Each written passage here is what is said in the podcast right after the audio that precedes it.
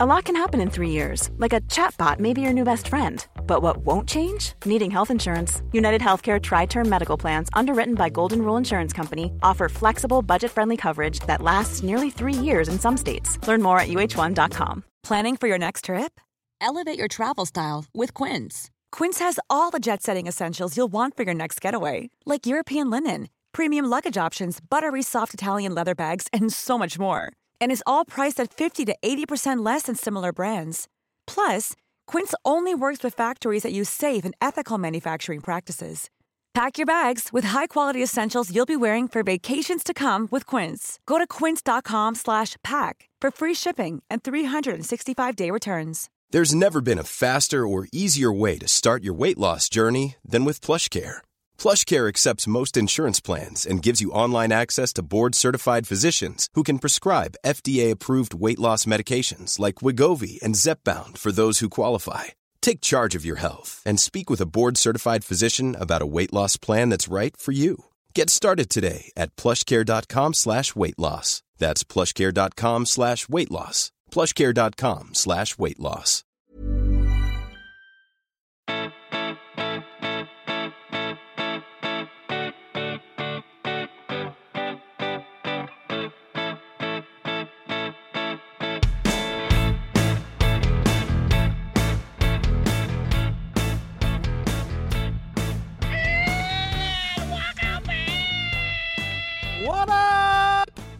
Not Lizzie. I'm Kaveh. We have a very special guest co-host today.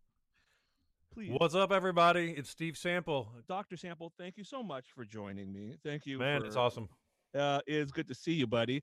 Um, before we get started and we go into our guests and everything, I just kind of want to see how you're doing. How are you doing? Are you are you over this whole COVID thing? Are you over it? Are you So over like- it, man. I'm so done with it. Uh, yeah, I'm doing great. Actually, it's been uh, it's been kind of a um, it's been kind of a weird last month or so because our COVID cases just plummeted to damn near zero um, in our hospital and locally. Just a couple of scattered here and there, um, and we're starting to just over the last couple of weeks. I'm starting to see snotty nosed kids again, ear infections, you know, all the standard bullshit that we basically that COVID murdered uh, over the last year. It's all coming back. It's all coming back. So uh, I, I I realized how glad I was to get rid of all the various and sundry bullshit, but I am certainly glad to see COVID, uh, at least for now, in my rearview mirror for the most part. Oh, that's great. I'm glad to hear it. I mean, that's not the case everywhere in the country, so I'm No, for sure. glad that you guys are having.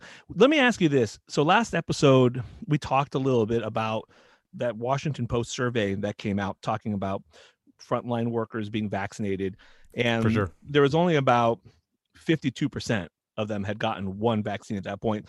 There's still some holdouts and in, even in that group. Uh, let me For ask sure. you amongst your your colleagues out there how, how are you feeling? Are you feeling that people are getting vaccinated? If not, what are their reasons for not getting vaccinated? You know, um, I we talk about it sometimes. Um, I've got uh, I know I've got one partner who sat on the fence for a long time and is finally scheduled. Uh, uh, probably primarily because uh, he has a pregnant spouse and his wife will strangle him slowly to death if he doesn't get his vaccine.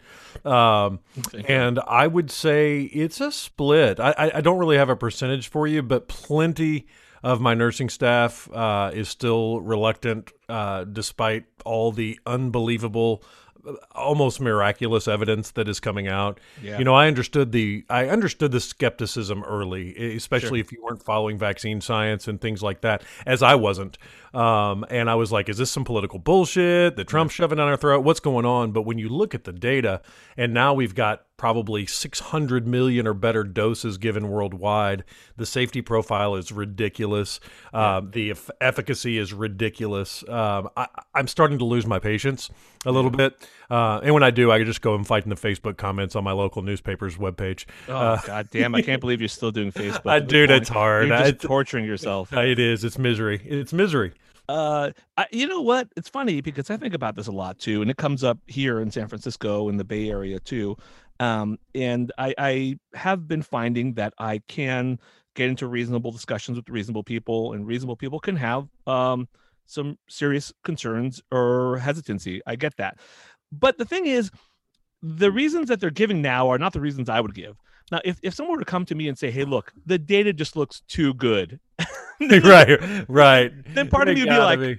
I kind of get that. Okay, I get that. I'm a skeptic too.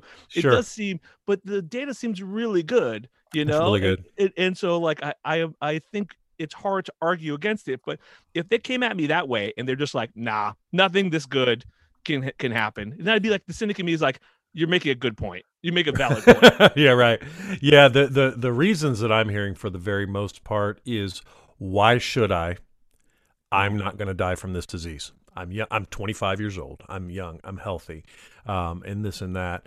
Um, and it is difficult to have people, I think, look beyond themselves to the wider community when it comes to things like this. And that's been a struggle that I've had kind of throughout this whole thing, letting people know that this isn't really all about you. Overwhelmingly, the individual is likely to survive this, but by not vaccinating or electing to go ahead and get your natural immunity. Now you can go down the street and kill somebody who either could not, for medical reasons, get the vaccine yeah. or did not respond, which we know five or ten percent of people just probably won't amount right. an effective immune response. And so it's it's really trying to talk to the outside, to talk to outside of them, and, and to kind of sell the community aspect on it. I think.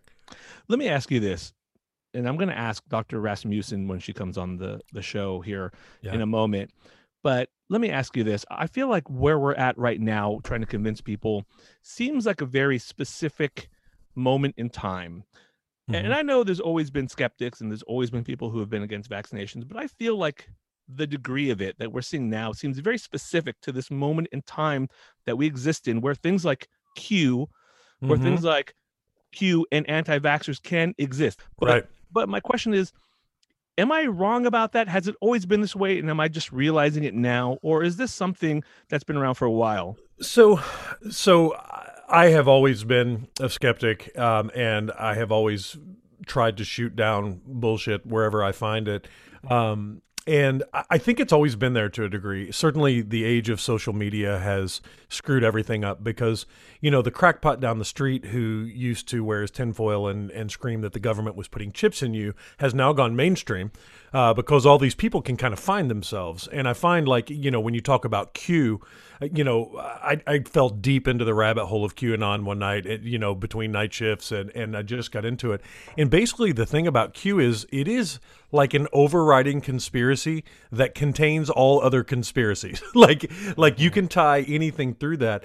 And even though I don't believe that the absolute numbers of Q adherents are probably legion, their stuff is starting to bleed over. You know, right. like these little fringe, like little pieces of Q are popping up, and it's because you know there are media people and even politicians that are elected that are willing to give a little bit of airtime to those more palatable stuff. Like you know it's mm-hmm. it's right. hard to it's hard to sell the whole pedophile drinking children's bloods with adrenochrome and yada yada yada. If you don't know that uh, google qanon and what they believe it's madness. Uh, but the little things about vaccine safety and and how this is something it, it is certainly bleeding over. There's always been an anti-vaccine component. It used to be kind of in the it, was kind of a, both a very far left wing kind of thing and a very far right wing. You had your kind of yeah. religious extremists on one side and your hippie granola uh, crunchy people. So yeah. that's why you often see pockets of pockets of um, measles pop up in California because right. there's plenty of granolas in California. You know sure. that. I know um, that. And so you'll see them pop up in these little liberal liberal communities or very deeply religious communities, and it's interesting. Uh, that their politics sort of diverge so far from each other that they, that they meet again on the backside uh, in hmm. a circle, you know. Um, but uh, yeah, it's always been around. It's just getting crazy now. That is interesting. I mean, that's kind of my sense of it too. Okay, Coming up next on the show, we have Dr. Angela Rasmussen. She is a virologist who is currently at the Georgetown Center for Global Health. She recently wrote an article with a friend of the show, Jeremy Faust, Dr. Jeremy Faust, about vaccinating kids and why that's going to be important for getting us out of this whole COVID mess. So, everyone, stay tuned. We have a great show coming up. Before we go, though, uh, Dr. Sample, tell everyone where they can find you um, and give me any plugs that you got. Yeah, uh, no big plugs. If you want to listen to me ramble about politics, uh, see pictures of my dogs um, and my random late night Ambien fueled musings on life, uh, you can find me at Superman Sings, S U P E R M A N S I N G S, uh, at Twitter. Uh, and that's about it. Uh, every now and again, you can catch me on the 11th hour with Brian Williams uh, as one of the bobbleheads in the uh, Zoom in the Skype screen. Yeah, dude. I'm gonna say something right now. It's gonna make you super uncomfortable. Yeah, and, and I'm gonna love watching you squirm. But you're a good-looking man on that. Oh show. my god! You just have man. a very watchable face. Just Well, like thank you. You have a good face for TV, man. Thank what- you. I've always despised my face. I've actually, I've always been one of those anxious, really, really um, self-critical body issues. Like you'll never see me without a shirt on. You'll not, you know. I- You know what's funny? I have like perverse body dysmorphism. Like I should be like horrified by my my face and body, Yeah. but I'm not. that, that's a good way to be, brother. Uh, I will tell you. Um, I think it's just uh, my my buddy's a plastic surgeon. He said it's all in the jaw.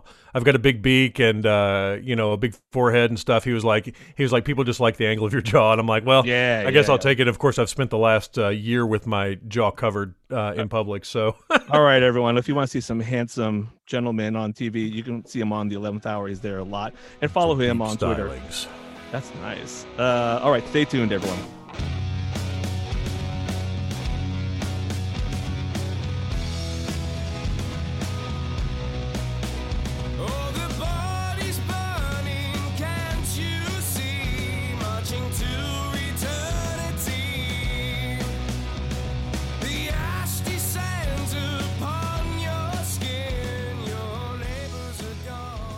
And welcome back. Today we have with us Dr. Angela Rasmussen. She is a virologist currently at the Georgetown Center for Global Health.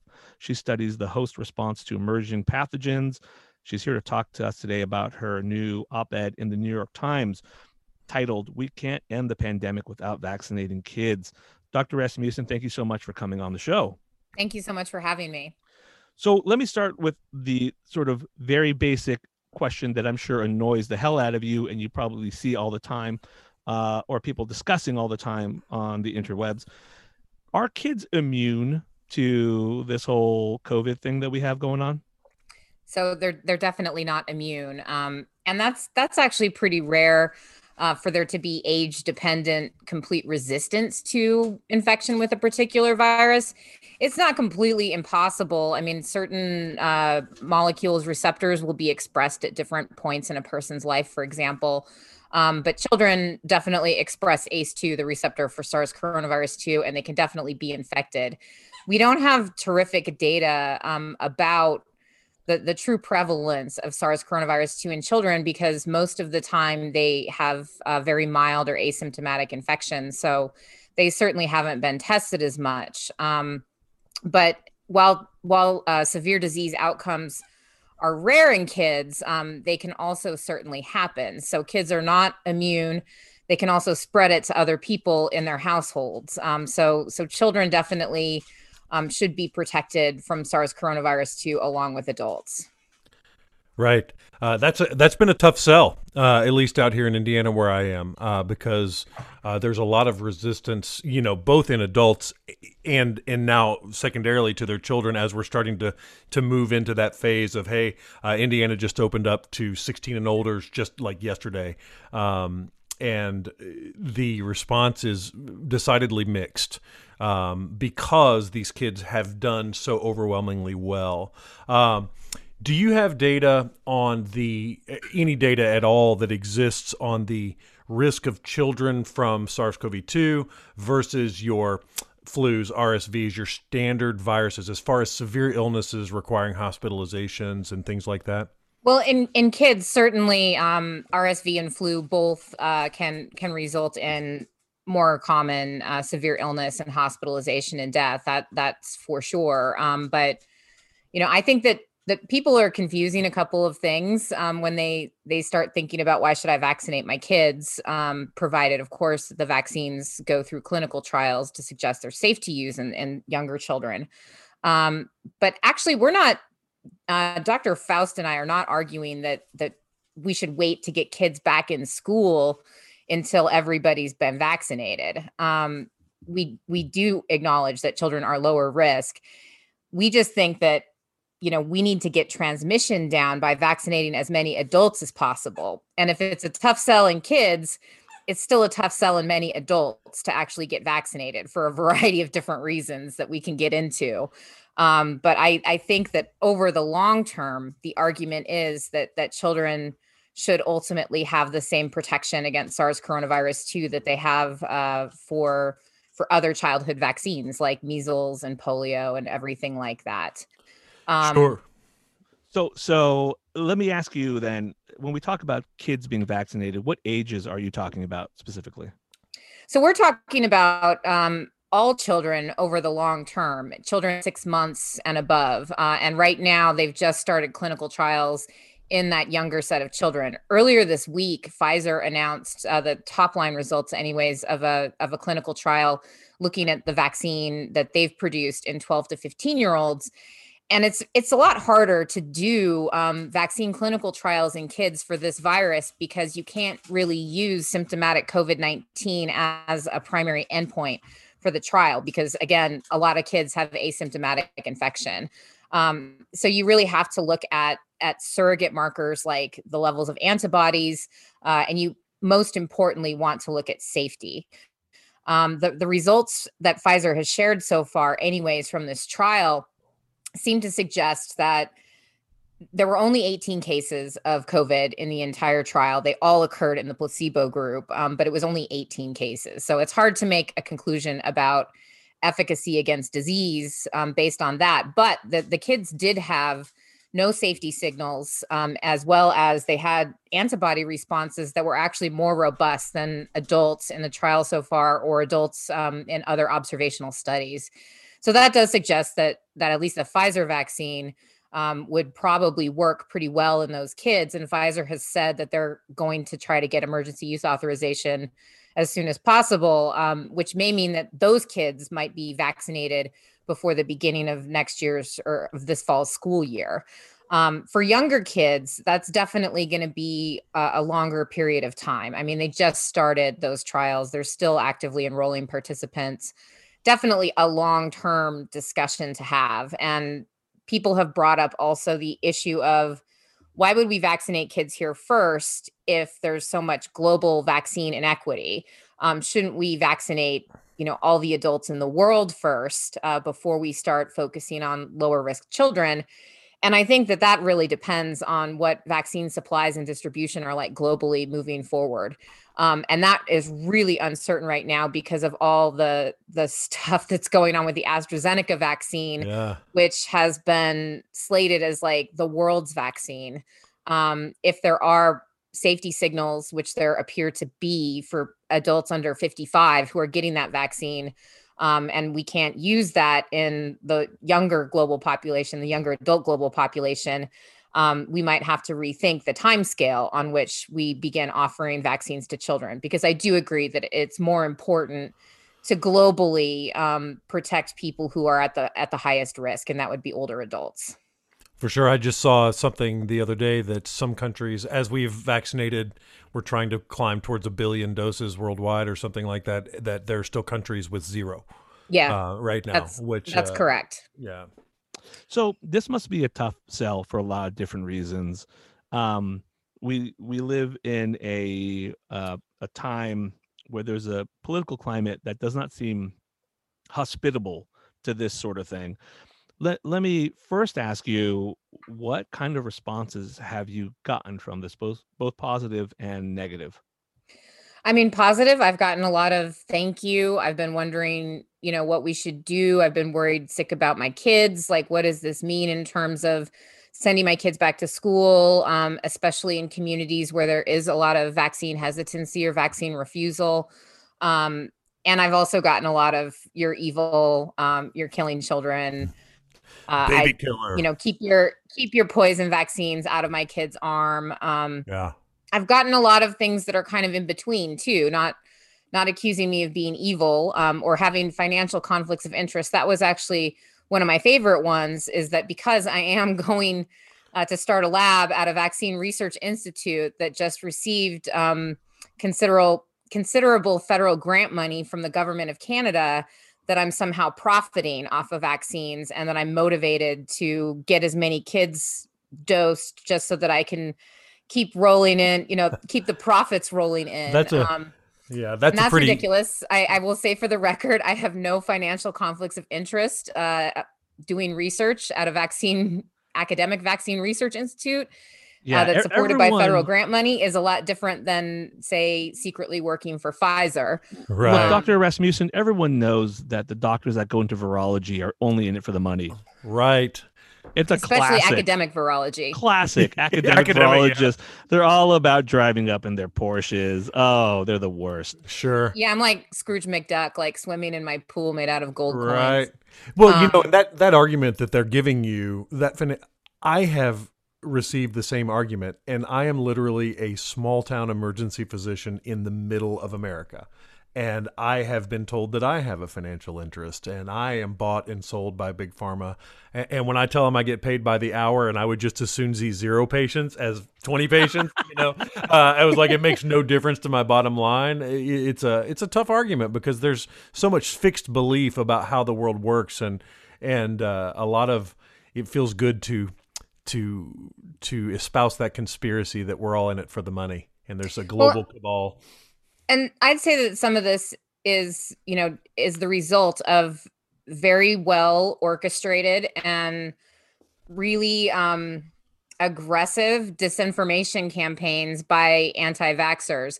I think that most of the people um, who are concerned, I don't even like to say vaccine hesitant because I think they're kind of like vaccine swing voters.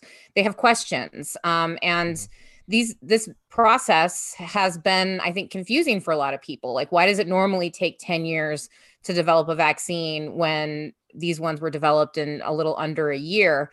Um, and there are many good reasons why that's the case. Why do these have an emergency use authorization as opposed to full FDA approval? What about long term side effects, which are usually pretty negligible if they happen at all after about six months post vaccination? Um, so wh- I think once you can explain that to a lot of people, people may feel better about getting vaccinated or getting their kids vaccinated. But I, I think the anti vaxxers seize on that uncertainty and those Yes. questions and they fill in the blanks with this other narrative that that somehow vaccines are this huge profit machine especially for academics who are doing the basic research on them and that you know it's somehow in our interest to sell them stuff. When actually that's a pretty good example of darvo which is uh, deny attack reverse victim and offender um, it's a form of gaslighting in which the anti-vaxxers are actually the ones who are making a killing off of spreading that type of misinformation they get huge speaking fees they get Yeah. book deals they sell all kinds of snake oil crap Supplements. instead of vaccine Yeah, Yeah. you've got Um, your Mercolas, your Judy asshole Miskovitz or whatever Yes. her name is. and they- Pandemic. Yeah, Um, pandemic. It is amazing how how the it, it boggles my mind that if you hear 99 physicians and scientists or 999 say one thing and you find that one person that speaks to your bias the rest of us are dumb. You know, I am certain that in history, at times, the naysayers were actually right, uh, that diverted completely, but that doesn't happen a whole lot. No. you know, and and, uh, and as the evidence builds and builds and builds, um, at some point it just becomes willful assholery. Uh, this seems like a good time to also tell you this episode is brought to you by the House of Pod Men's Vigor Pills. Men's Vigor Pills. We will be selling those online shortly. Vitality and Vigor for men. Um, let me ask you, uh, just if you could explain to people who who say, why do we need to even think about kids getting vaccinated? Why don't we just focus on adults? What do you say to that? Well, I say that that's the right approach now, and we couldn't even vaccinate children if we wanted to because vaccines are only approved for children 16 and older. Um, so I think that we're not talking about vaccinating kids right now, this instant, like taking your kid to your local pharmacy and getting them a shot of Pfizer. Um, these trials need to to read out. We need to see all of the data, and more importantly, the FDA needs to see all of the data from this 12 to 15 year old trial. We need to complete the trial in younger children. So this is not immediate. We need to vaccinate kids. What we need to do is vaccinate the majority of the entire population of Earth, though, long term, mm-hmm. because everybody's worried about the variants that are emerging. And for now, I mean, we've had a lot of really encouraging data that that the variants that we know of that are quote of concern um, and I sadly can rattle off all of their Pango identifiers now and tell you which ones are of concern with regard to the vaccine specifically. Um, but you know, probably nobody wants to hear that. The bottom line message that people should be taking home about the variants is that right now the vaccines still work against them. Um, they will keep you from getting really, really sick with COVID. They will keep you from going to the hospital and they will keep you from dying of COVID. So that's good news. But the bad news is is that viruses are going to keep virusing, which means that they're going to continue to acquire mutations every time they have new hosts to replicate in. So as we get the the adult population of Earth um, more vaccinated, the virus is going to have nowhere to go other than in other populations of susceptible hosts, like kids who may be in school indoors. Um, so it's not enough to just say we're going to vaccinate, you know, most of the adults around the world, and then we're going to be done. We're going to hit the herd immunity threshold, um, which I've seen some also erroneous claims on Twitter from physicians and scientists who really should know better, saying that, oh, based on what I'm seeing in Israel, it looks like the herd immunity threshold's a lot lower than we thought it was. No, Right. Israel started their vaccination campaign uh, coincident with a lockdown. Um, that drove transmission way down. We will get to a convergence point uh, where enough people are immunized, even though we haven't hit the herd immunity threshold, and transmission is low enough that transmission can be controlled using standard epidemiological techniques like test and trace, isolation and quarantine, things like that. But we won't be able to to not think about COVID anymore until we do hit that herd immunity threshold in the long term. So while it's probably going to be safe to send kids back to school after most adults are vaccinated, uh, especially in communities where there is high vaccine uptake, globally and long term, it's not going to be safe because there will still be large populations of people who are in close proximity to each other, uh, interacting the virus can continue to spread in. And that creates opportunities for new variants to arise that might be capable of escaping uh, the, the totality of the immune response produced by vaccines. Now that that's also manageable because we can make boosters, um, and we're learning more every day about the specific mechanisms that that the variants are using to escape the immune system. But um, we're always going to be playing catch up with booster shots if we don't make a real effort to to hit the herd immunity threshold in the global population, regardless of age. Right. Okay. That's a fantastic explanation. I wonder, just briefly, if you could touch on uh, one of the big pushbacks and arguments that I see in the down in the comments section is if this is so good, why hasn't the FDA approved it? Why are we still under emergency use? This is clearly a bullshit scam. FDA would approve it if it was good. Can you just talk about the difference and what we can expect going forward from that? Yeah, I mean the, the FDA wants longer term data um, before they are going to issue a full approval, and emergency use authorization is just that. We are in an emergency, um, so it was important because of that emergency to get the vaccines into people's arms as soon as possible. But over the course of the past five or six months, however long it's been since those vaccines got emergency use authorization, participants in the clinical trials are continuing to show up um, and data is continuing to be collected from them as well as all this other observational data from people who've gotten vaccinated in the real world this is actually normally something that does happen even after vaccines get full fda licensure um, is that that people who get them will continue to be studied uh, for for the long term. You want to see how durable the vaccine is. You want to see if there's any kind of cross protection. You just want to see what happens long term. Um, so the reason for the EUA was to just basically get these vaccines into people's arms as quickly as possible once we determined that they were safe. Um, we weren't concerned about durability as much at the time. We needed to get transmission down because it was a crisis. Right. Pfizer has also announced this week, it's been a pretty uh, banner week for Pfizer. Um, that that they do have enough data to move forward with an application for FDA approval, and Oh, that is fantastic. something that the pharmaceutical companies discuss with the FDA and the various regulatory agencies all over the world. FDA will say, okay, you know, we think you have enough stuff that we'd be willing to con- to consider a full BLA um, or uh, application for full approval. So we will see these vaccines get full approval and they will move from having an EUA to being fully approved. You know, we um, are really in unprecedented times and desperate times, desperate measures, all of that.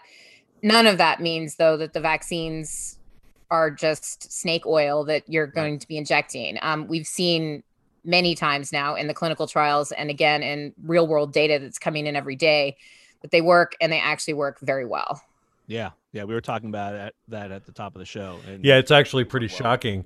Uh, and, and I think just community. I think a lot of us are having, and, and Dr. Rasmussen, you do a fantastic job of educating uh, both online and and and in video uh, and everything. I think a lot of us are having to learn that for the first time. You know, uh, they've made a lot of us talking heads. I became a talking head during COVID, and I'm a uh, hillbilly ER doc from Southern Indiana, and all of a sudden I have to like I have to know all this shit on COVID. Uh, so like I feel like I've lived eight like i know more about virology and molecular g- genetics now than i have ever known more than i ever learned in med school just out of fear that brian williams is going to ask me a random question about it you know uh, and it's, it's live television is terrifying there's no That's no why I, edits. d- I don't like doing live TV at all. It and- is awful, and that's all I do. I've done like a couple of pre-tape spots, and it is so chill because you can just go, "Nope, cut that shit out." Like as a matter of fact, you guys don't know, but Dr. Rasmussen just went on like a five-minute f-bomb tirade, and we Oh, we just cut that We out, cut yeah. that right out of the prog. We cut it right out of the progress. That's for the behind the wall, the curtain. We have to pay for that sort of thing. We'll- I mean, we'll if you want me to start saying fucking this and fucking that, I'm happy to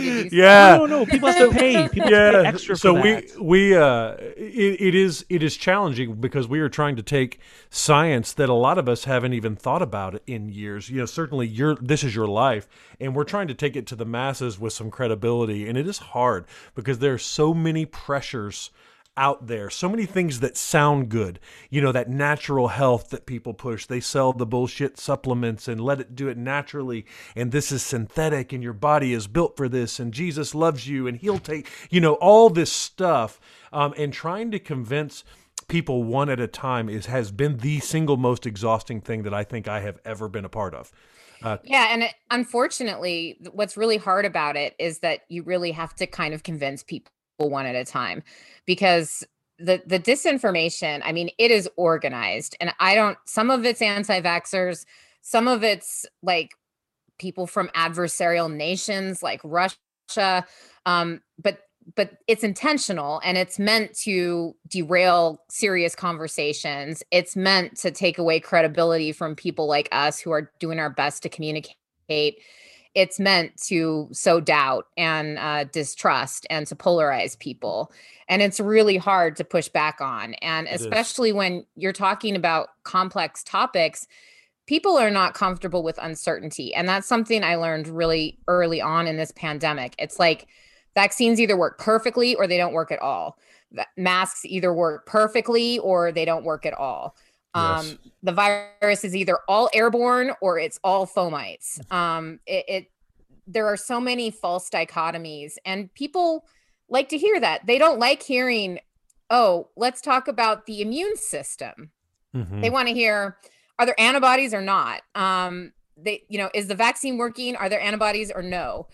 They don't want to hear, well, you know, there's there's different titers of anti-S IgG versus IgA. yeah. And there's different, you know, this did differently, perform differently in a pseudovirus neutralization assay than it did in a microneut assay. Um, it- people, people oftentimes, I love it when they stick around and want to hear all the ins and outs of a plaque assay, but most people don't want to hear that. They want a, a straight answer, and they don't like to hear "we don't know yet." Right. Um, because unfortunately, when they do hear "we don't know yet," um, they they will look to somebody who does have an answer, Sure. even if it's not the right answer. Right, Hence, right, I right. still have people in my Twitter replies being like, well, wh- why why are you talking about all this stuff you don't know? And we can just use fucking ivermectin. yeah. Um, a lot of people have made a lot of money selling bullshit um, by providing people a sense of of false security. I mean, look at Alex Jones. Like he sells Uh, all kinds of crazy shit. Like I I've never watched his show, but I've certainly seen exposés and like John Oliver episodes about all of the insane shit that he sells. Male vitality like sells horse piss and vinegar. silver, um, you know, super vitamin C, male enhancers, um, you know, everything Ours from that works. to like Ours works. fried food to last out We're the apocalypse. Um, it- it's just it's hard to compete with that, especially Yeah, when It is. you have to go right, right. person to person and try to build trust with them and try to be a more trustworthy messenger than they are. Yeah, that's why I continue to engage at times in the Facebook comments just because I know I, I know I'm not reaching the person I'm talking to because at this point they have an agenda. But there are people scrolling through that are hopefully going to read a well reasoned, thought out response and they might go, hmm, Right. you know, and that's really it. And and and it causes me angst and it makes me stressed out and it makes me drink too much. But um but but that was uh, pretty I much was- my week. Um, I was going to say you're I- a masochist, is what you are, really. Yes, but yeah, God for bless you sure. for doing it because somebody needs to. it's important like i i spent a significant amount of time this week um, just going through the replies to my tweet about the new york times article and answering questions even when it was clearly like a fake anti-vax account um, Sure. And and they're pretty easy to spot especially for me at this point like i can I can tell like the the same things that they use and the same characteristics. They don't have a profile picture. They have like a bunch of numbers after their their handle. They have, you know, they just started their account. Um, they amplify talking to a 12-year-old in Malaysia. yeah. In those cases, I'd respond very calmly, and then I'd immediately block the account so that they can't, uh, Right. so that they can't reply, and I would get the last word on it. And I don't know if that works, but somebody did send me a message and say thanks. Like it was helpful to see you replying calmly and addressing like the substance of those statements. I think one mistake that people make a lot is to to basically shit all over um people who are repeating that kind of stuff and while I have nothing but disdain for the people who are spreading that stuff a lot of people you know they hear about it on Facebook and so that's what they Mhm. repeat and for whatever reason I I don't I'm not a psychiatrist or psychologist but some people get really into it and I think that your instinct is to be like Fuck, no that's ridiculous Yeah. um but we really I have to practice like not doing that because what people will see is oh this like fancy elitist Uh, yeah. doctor Mhm. um isn't in touch with what we're going through doesn't care about Sure. us is only trying to make money off of vaccines and and is openly scornful of us um Yeah, so i try to reserve my scorn for people like robert f kennedy jr or joseph Yes. mercola um people who are actively bad That's great. That's a good place to close this interview. Thank you so much, Dr. Rasmussen, for everything you've been doing. We really appreciate all the great information that you share on Twitter and in your editorials. It's really useful, not just for lay people, but for us doctors as well. We're learning a lot about epidemiology and virology every day. And you're one of the major people that we look for. And can you tell people where they can find you and uh, give any plugs that you may want to plug? Sure. I mean, just find me on Twitter. I'm all of the relevant other information about me is there. Um, I'm at at at Angie A N G I E underscore Rasmussen R A S M U S S E N. Um, not two S's after the A. There's no ass in Rasmussen.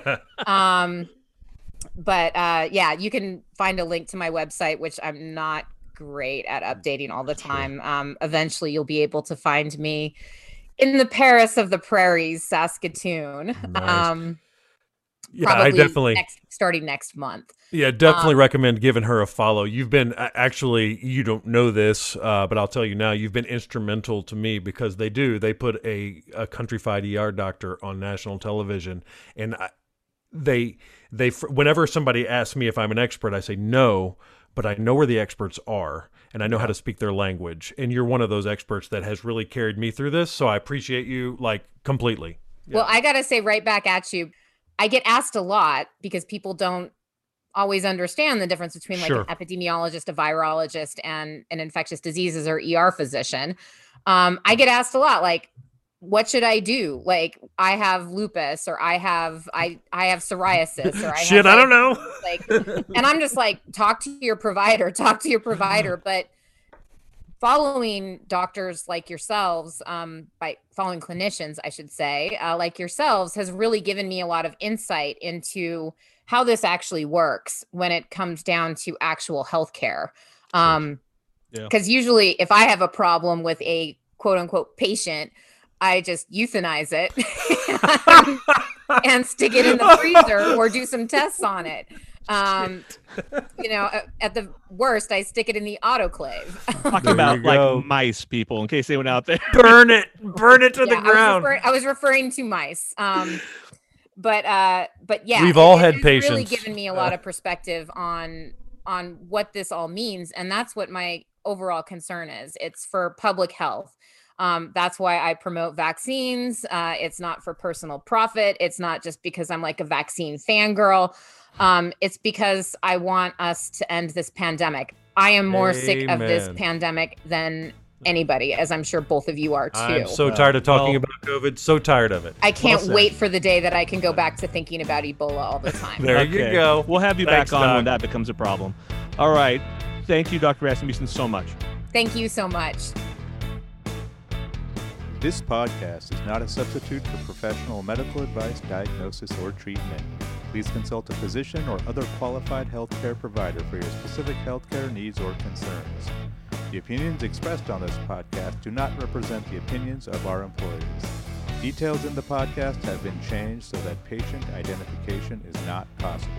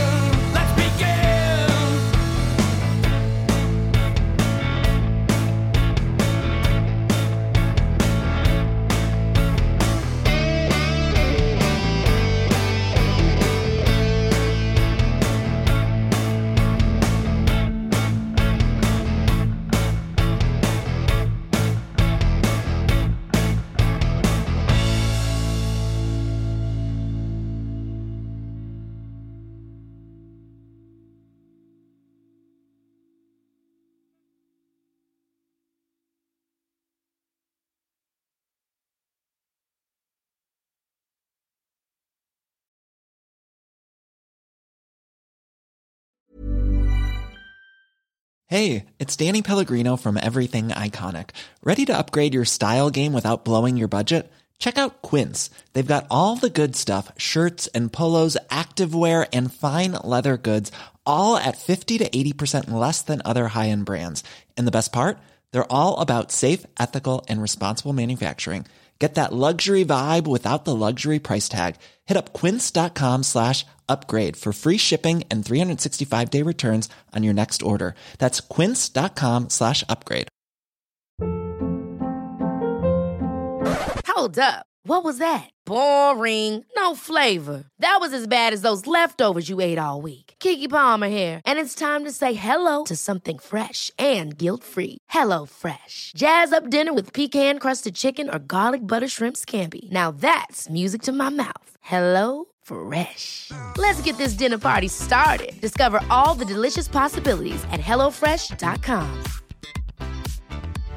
Imagine the softest sheets you've ever felt. Now imagine them getting even softer over time. That's what you'll feel with Boll and Branch's organic cotton sheets. In a recent customer survey, 96% replied that Bowl and Branch sheets get softer with every wash. Start getting your best night's sleep in these sheets that get softer and softer for years to come. Try their sheets with a 30-night guarantee. Plus, get 15% off your first order at bollandbranch.com. Code BUTTERY. Exclusions apply. See site for details.